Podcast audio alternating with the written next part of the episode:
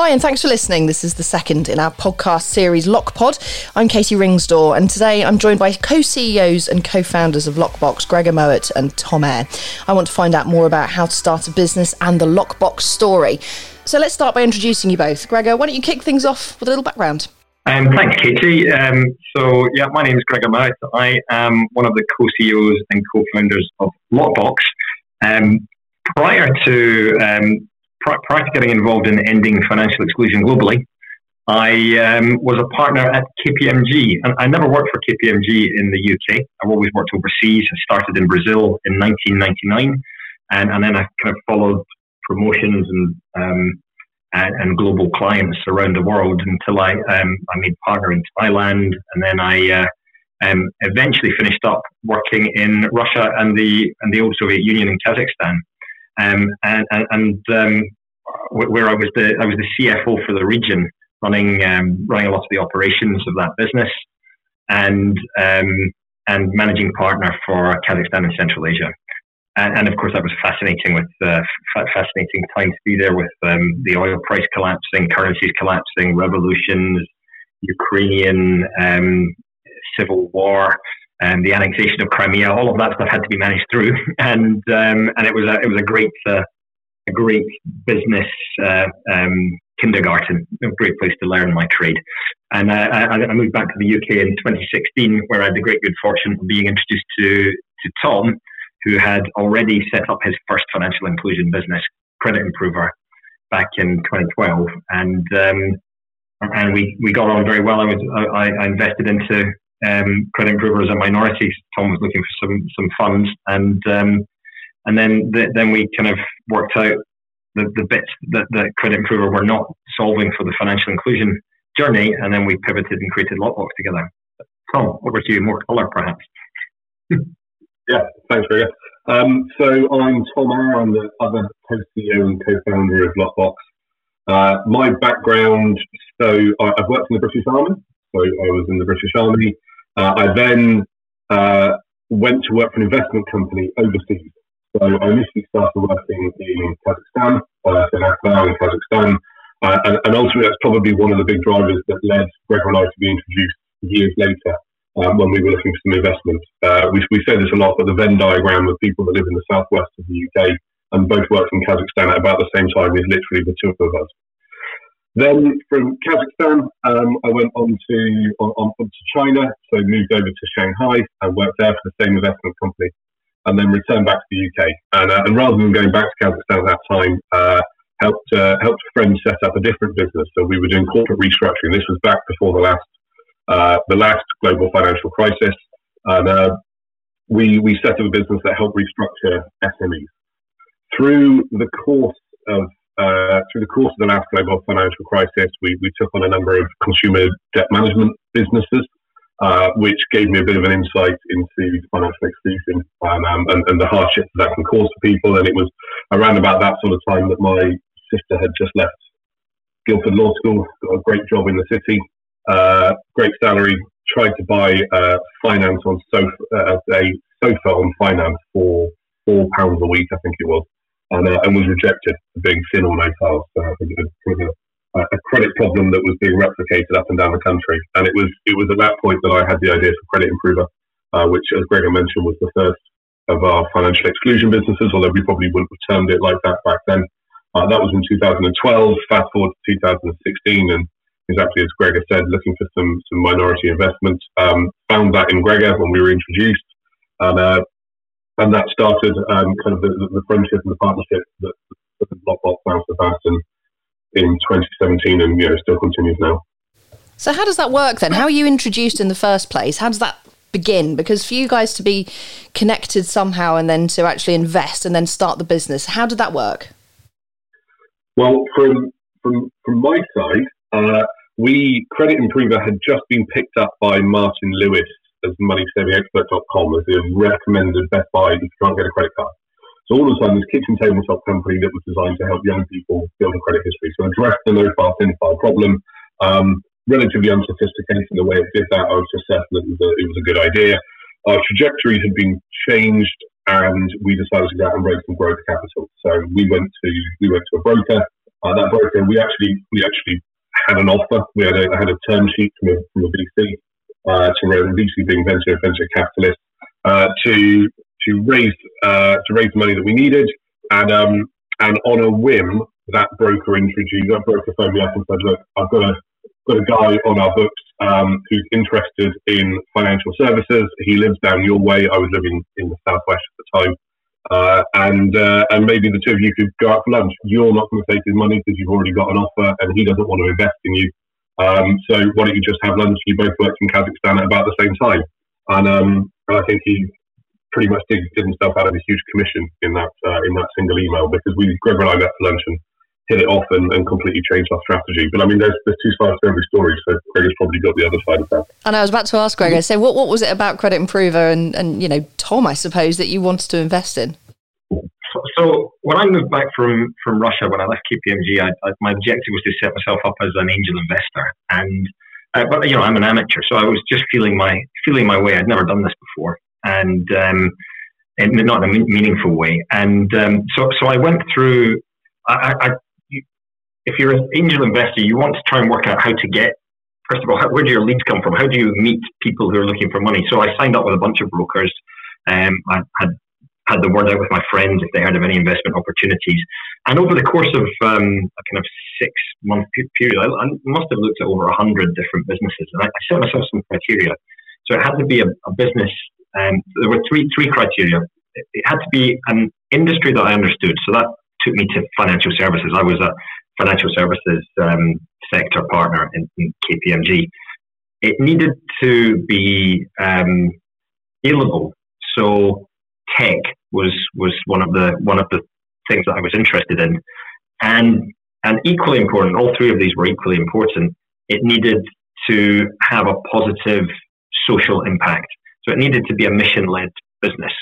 And I'd been looking at lots of different things from finance, uh, from, from uh, foreign currency FX um, businesses through to um, to, to um, straight lending businesses and hadn't come across anything where, where it ticked all those boxes and I liked the, the people involved and felt I could be actively involved. So when uh, when I met Tom, as he said, he, we hit it off, and, and uh, it was it was clear that that um, Tom quite valued my um, financial background, and um, and I really liked his entrepreneurial flair, um, and so um, it looked like it was a it was a really good fit. And then of course, Credit Improver it ticked those three boxes for me, so away we went.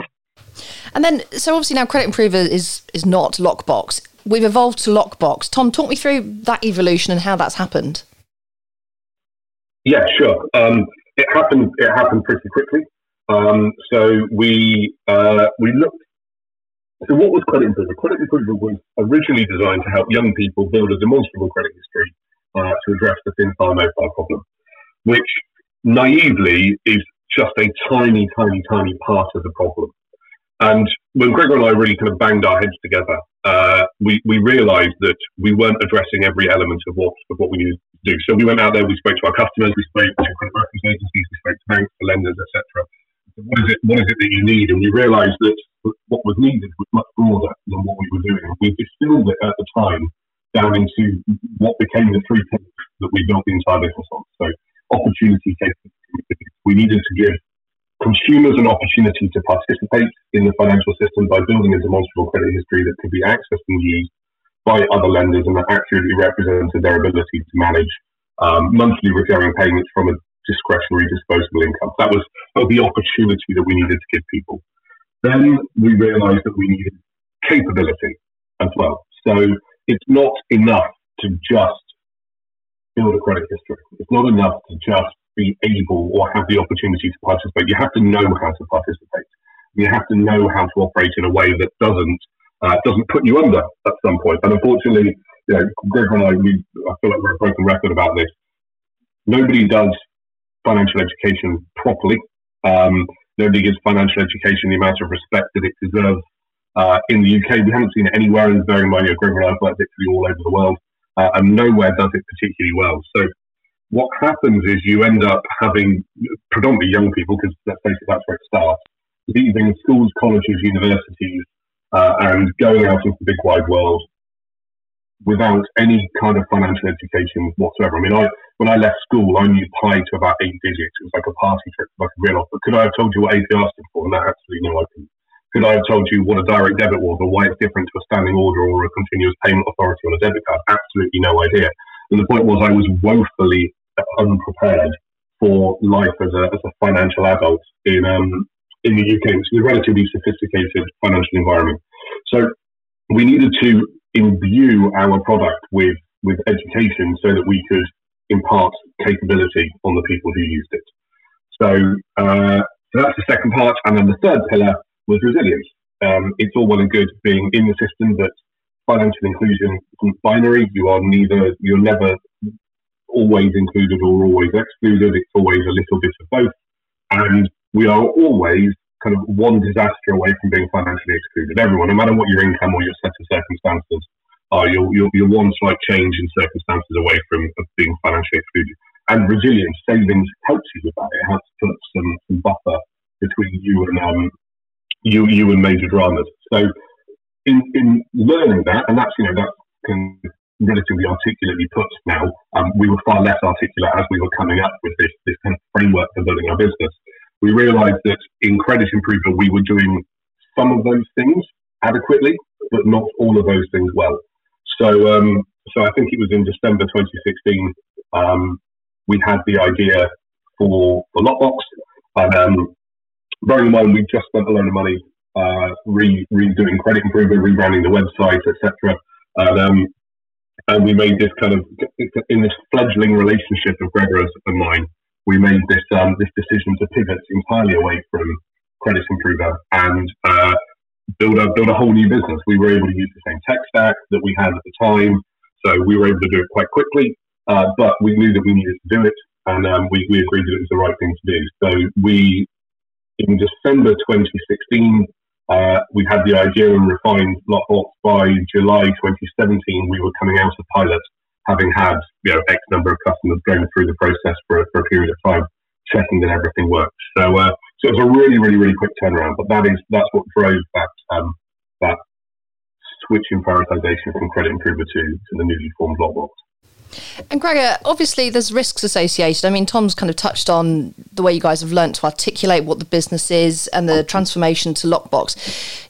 What are the risks associated with starting your own business, but also changing it before you know it's become what is now known as Loqbox. What have you learned?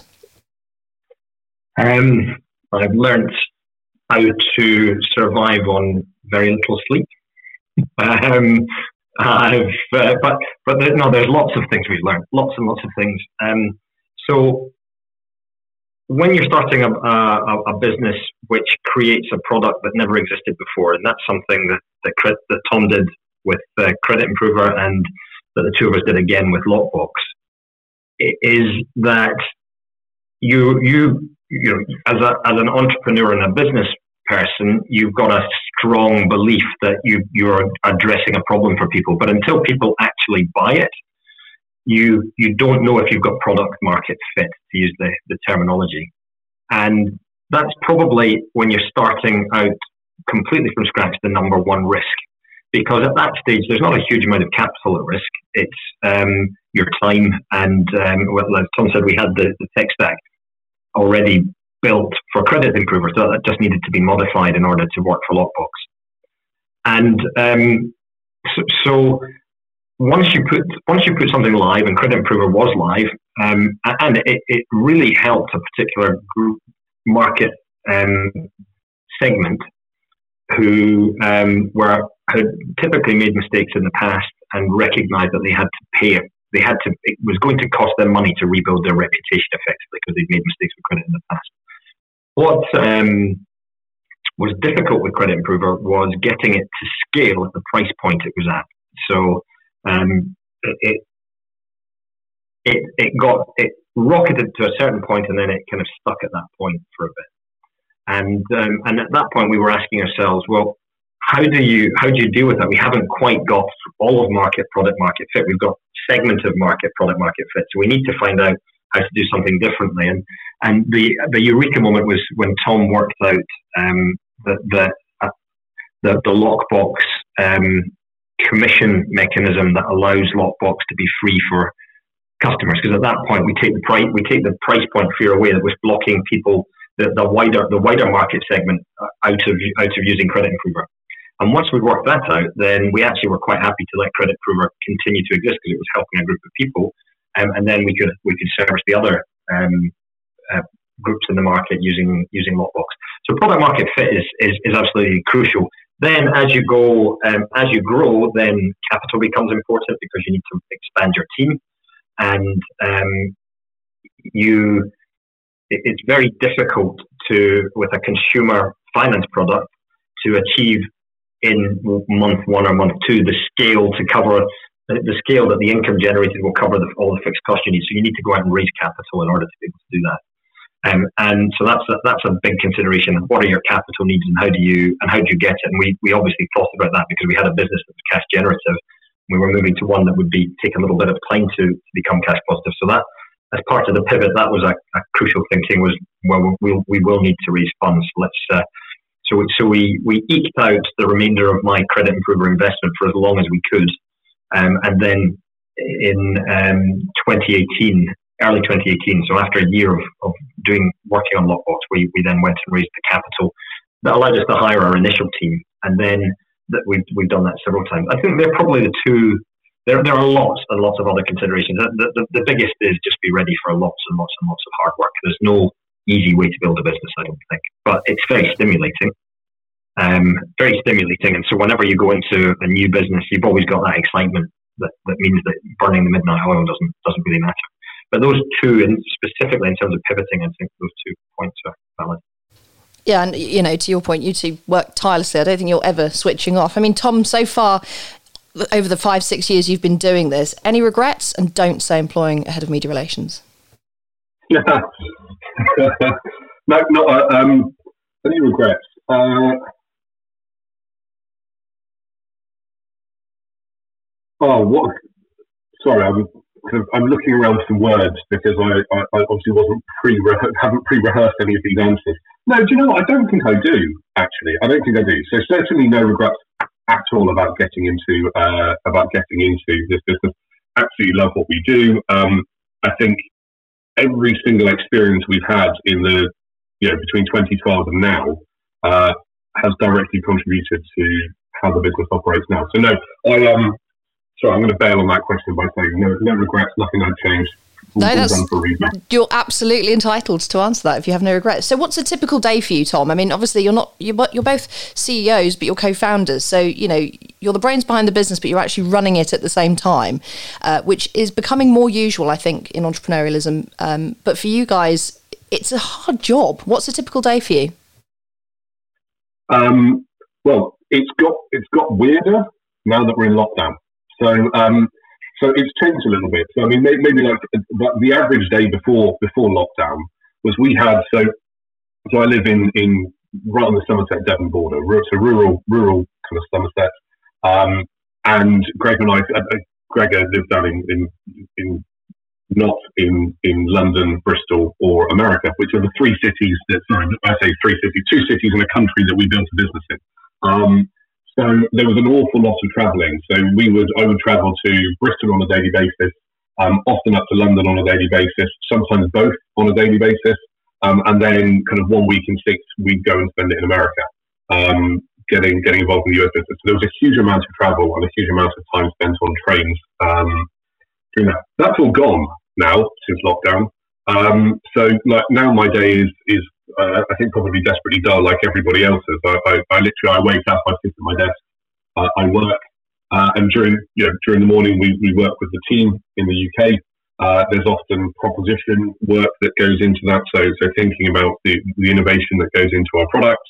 Um, then in the afternoon, the, the, focus tends to move more towards the US as the US comes online, and then the evenings are spent um, with the US business as well. So um, so the, kind the, the day morphs from, from UK team, UK proposition, US proposition and team uh, into, into the evening. And then, um, then I eat, sleep and repeat. And uh, you've mentioned the US there. I'm quite interested as to why you chose the US as the second market to launch. Perhaps, Gregor, you could cover some thinking behind that.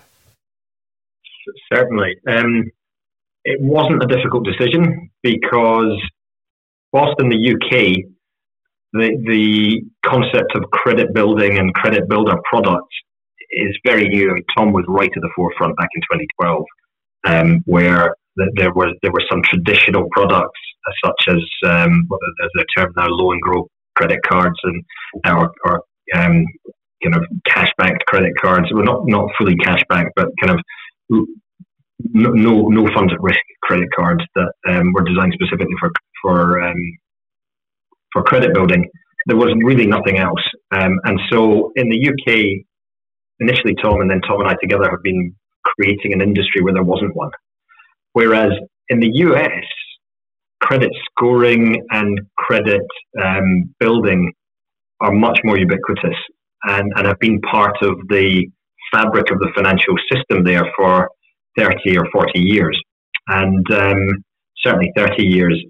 And there's, there have been credit builder products such as credit unions providing cash secured loans um, and banks providing the same for, for that length of time. So we already knew that there was a market for our product. In the UK, it was about creating something interesting that could grab people's attention and then educating them.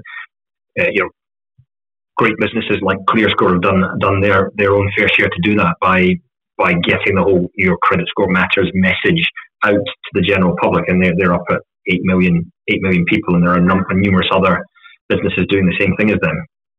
Where so when we went to America, we knew first of all it's a market. Um, what there's 300 million people in America, um, and we knew that that there's at least a kind of 120 to 130 million who have poor credit scores or, or struggle to access credit, fairly priced credit. So we knew that there was a big marketplace. We knew that there were products, but they were quite expensive. And so with the US, it was more a case of going to a, a product which a market which had the product the product we offer, but didn't. But but we were we were coming in to disrupt it with a free product. And um, and since since we've done that already, um, we're seeing other free uh, credit builders popping up. So this our disruption tactic is actually working. Well, that yeah, as you say, you know, there's proofs in the pudding that you know you bring that to yeah. the market, and all of a sudden you start to see other people copying it. And obviously, you're not going to be able to tell me, uh, you know, your your future growth plans because you wouldn't want to to be giving that information away too early. But but are there plans in the future for for Loqbox to grow even more around the world? Well, absolutely. I mean, our, our mission is very clear. The corporate mission is to end financial exclusion globally, and to do that, by definition, we have to go to as many countries as we can as as um, as resources allow. So, um, you know, we've got our own internal plans about where, when, and how. But uh, but yes, absolutely, global expansion is on our roadmap. And Tom, on your journey so far, especially with Loqbox, what have been the big kind of aha moments? I suppose. Yeah, in, in the early days, I was extremely surprised that just because you build it doesn't necessarily mean they will come. Um, which, which, which caught me out a couple of times right in the early days, where we knew that there was an extremely clear um, need for, for a product, and we felt that we provided a perfect solution to that. But um, but alas, just because you have those two things doesn't mean that, that, that getting people to come and join you is effortless. That was that was probably one of the big takeaways. Um, I, I, think earlier on, and, and, drove you know sounds obvious when you say it, uh, but drove a lot of the kind of the changes of strategy and changes of direction that we had during the course of during the course of that process. Um, so certainly in the early couple of years. Um, I think secondly, you know, building building partnerships, um, which is something we've done really, really, really well and um, and I'm extremely proud of, of, of, what Gregor and I achieved and what the kind of the wider business has managed to achieve and the team has managed to achieve in that respect. Because we, the the people that we help, typically, they don't find out that they are financially excluded to some degree. Most most of the people that we help would not describe themselves as financially excluded, but the the people that we help tend not to find out about it um, organically, just for themselves it tends to be as a byproduct of them doing something else. So they apply for their most first mobile phone contract and find they can't get it, or they're rejected for a car finance or a loan or a credit card or whatever it might be. There is a trigger event uh, that, that, that, generally means that they start to think about what do I need to do about my credit history, my credit score, my financial position. What we have been, I think, very, very good at is identifying businesses in the market um, that those customers interact with, that those people interact with, at the point that they get that rejection, the point that they realise that there is that kind of crystallising moment for them, and um, and convincing them that the right thing to do is to is to send those people and, and to signpost them and and kind of drive them towards Loqbox to give them an opportunity, and and that um, that was a really big kind of aha moment because it, it really helped our acquisition of, uh, of customers, really helped us grow. Um, and, and, and not just us, it meant that the right people were getting the right product at the right time. And for the businesses that we were working with, it meant that they were able to offer something much more valuable than just a no, which traditionally was what happened. Um, so it's, it's one of those great kind of no lose situations for everybody involved. Yeah, I'm sure. And and I'll ask you both this, but I'll start with you, Tom. You know, like we were talking about earlier, it's it's relentless, and you know, I, am not making that sound like a, a, negative thing at all because there are benefits to it as well. But personally, on a personal level, have you learned much about yourself? Um, well, I mean, probably the same thing. I think everybody everybody in these positions would, would probably say is that, that that you keep learning that you uh, that you can do quite a bit more than you thought you could do. And you know, it, I think the last decade has just been a series of false summits where um, where you where, where, you think, okay, well, I'm I'm right at the steepest bit. I'm doing it's the heaviest lift, it's the hardest work, and um, it's the biggest challenge, but but it'll be over soon, and then we'll hit this particular metric or this particular milestone that will slow down. And um, and actually, life just doesn't work like that. Um, nor does nor does running a business. But every time you get there, it would be a false summit, and you think, oh no, actually, there's a much steeper steeper path ahead. Um, and that, that's just you repeated on a kind of on a three month cycle for, for now a decade. Um, and if, you know, if you, if you keep going, then um, then that, that, that's probably good enough. And what about you, Gregor? Have you learned anything in particular about yourself that's perhaps surprised you? Well, I'd echo echo Tom's comments. I, I think um, for me specifically, so I came into this after a after a kind of quite traditional career, albeit in for, for a British person, less traditional geographies. And um, and then I moved into the entrepreneurial world. And we, we one of our um, cornerstone investors is a, is a director on um, on our board, and he's uh, he has he shares this concept with us that um, that it's it's healthy to rewire your brain from time to time um, by taking on things that you that are outside your comfort zone, learning new skills, and that gives you that those skills become hardwired if you use them enough. And I think that um, I think definitely for me there was a, in the earlier stages there was a rewiring process where um, you you I had to kind of undo some of my kind of more incumbent KPMG thinking and learn the learn the more hacky um, early stage business stuff and um, and the, the the the resilience is it's another level of resilience from working with a big four accounting business. Um, so yeah, I think re- rewiring my brain has, has been one of the outcomes of this exercise, and, and a very positive one actually. And uh, actually, that might be the answer to the next question I'm going to ask you. But I, I don't know if you've seen, but Elon Musk uh, was asked the other day on a social media channel if he if he could give any advice to entrepreneurs, uh, and his response was, if they need advice, they shouldn't become an entrepreneur, which I thought was a bit harsh, personally. Uh, what advice would you give, Gregor? I, I, I'd echo that. Oh, would you really? I genuinely reckon that. I mean, it, it's not that. Of course, of course, there's lots of advice to give uh, give people, and um, it, I think it's it's be prepared for the for a, a level of resilience that um, that you maybe haven't estimated. All the stuff that Tom said previously. Um, all, all, of that. There's lots of advice. Uh, if you if you don't have a finance background, it's probably helpful to make sure you've got finance skills around you and, and business administration skills around you. There's there's a whole like there's a whole playbook that you can you can buy in shops and books that talk about this. But I, I, think ultimately what uh, Elon Musk is basically saying is that you've either got the drive and the interest to do it, in which case you, you're going to do it anyway, irrespective of what anyone says, or, or you don't. Yeah, Tom. Tom, would you add anything to that, or do you agree as well? No, I would. I, I absolutely agree, and I, have heard it said before, and I think it's really true that if if you are going to be an entrepreneur, it is inevitable.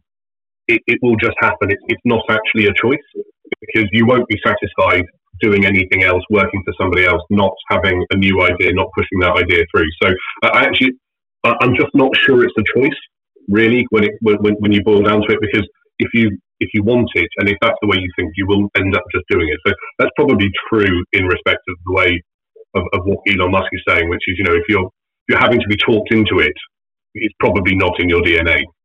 Yeah, you're probably right. And actually, I'd agree with that. With most of the entrepreneurs I've met and worked with uh, over the years, you're you're a certain type, and I don't mean that in a negative way whatsoever. But uh, Tom, what's been your favourite moment so far throughout the whole period of you know Credit Improver, Loqbox to present day? What would you say has been the best moment for you so far? Gosh, there have been an awful lot of them. It would be extremely difficult to to pick just one of them. Um, but it, in, in, amongst kind of the top ten moments, I suppose one of the ones that comes to mind was Gregor and I when we won our first award uh, for something, and um, and I, I, won't I won't name the award, but but won Loqbox won an award. It was quite early on.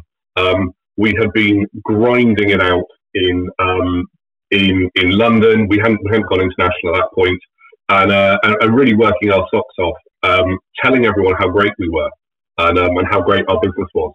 And um, and this was it was the first time that that, that someone else had agreed with us um, and given us an award, or a panel of people had agreed with us.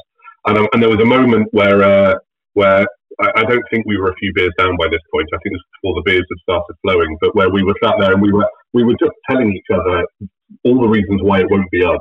And then it happened, and there was kind of a, like a look of complete shock between the two of us. And then, um, then kind of lots of lots of cheers and excitement and fun um, that, that continued right the way through through the evening. But that's a real that, that's a real memory for me because it was the first time that somebody else validated in one way or another what we what, what we knew in our hearts to be true. That, uh, that you know the business and the product was good and it was helping people and it was doing all that, that good stuff that that we, we were telling people we were doing. And what about you, Gregor? What's been your highlight so far? Well, I mean, that was definitely that was definitely up there. Um, there's been there have been, as Tom said, there's been lots. We've had a lot of fun. I mean, a lot of fun, and um, um, talking talking about the, the, business literally through the night as we've been kind of staying over in London because we've got meetings back to back the next day, um, and and uh, and having a laugh along the way. Um, so, so that's been great. But I, I, think actually one of the, for me, one of the highlights will always be um, lunch at the Noisy Lobster in Christchurch in 2016 when I met Tom. That's brilliant. And that's where it all started. Um, I suppose, Gregor, while I've got you then, um, another question is if you could start a business in another sector right now, outside of what you're doing, I'm kind of asking you to pick up a bit of a crystal ball, I suppose. Where do you see opportunity? For the opportunity for the business? No, generally. So if you was if you were going to start a business in a completely different sector right now, what sector would you be looking at? Oh, I think the well, there's lots, um, but I think the the um, the really hot um, sector is uh, blockchain, and um, and everyone immediately jumps to cryptocurrency and speculation, etc. But it doesn't have to be about that. It's um, it's how is blockchain? What, what are the what are the um, best ways to maximize the technology behind blockchain to achieve better, more efficient business outcomes for existing business models, or to break existing business models and create new ones? Um, I think that's that for me is is um, probably in, in, in the sphere of stuff I'm looking looking at and thinking about. That's that's probably the number one. Yeah, no, I totally agree, and the, the potential with blockchain is is huge. I mean, we were talking about it in the last episode of um, Lockpod with with Maria Harris, and you know that's being integrated into mortgages. So that'll be really interesting to watch. Tom, what about you? Um, well, actually, I, I, agree with Gregor, um, but that would be a really boring answer if I just said what, what he said. Um, so I'll go completely left flanking on this one. Um, I think I would set up, try and find a business that I could set up in kind of rewilding or alternative farming would uh, would be would be the direction I would head in. I think um, not because I necessarily think well, actually I do think it will change the world. Um, not that I think a, a, a business that I set up would do that, but I think it would just be quite fun and quite interesting. No, that's brilliant. Well, both, thank you so much for your time today. It's been great talking to you about how to start a business and uh, the Loqbox story. We could talk for hours, uh, but I think we'll leave it there for now. But thank you both very much indeed for your time. Thanks, Katie. Thank you. Thanks, Katie.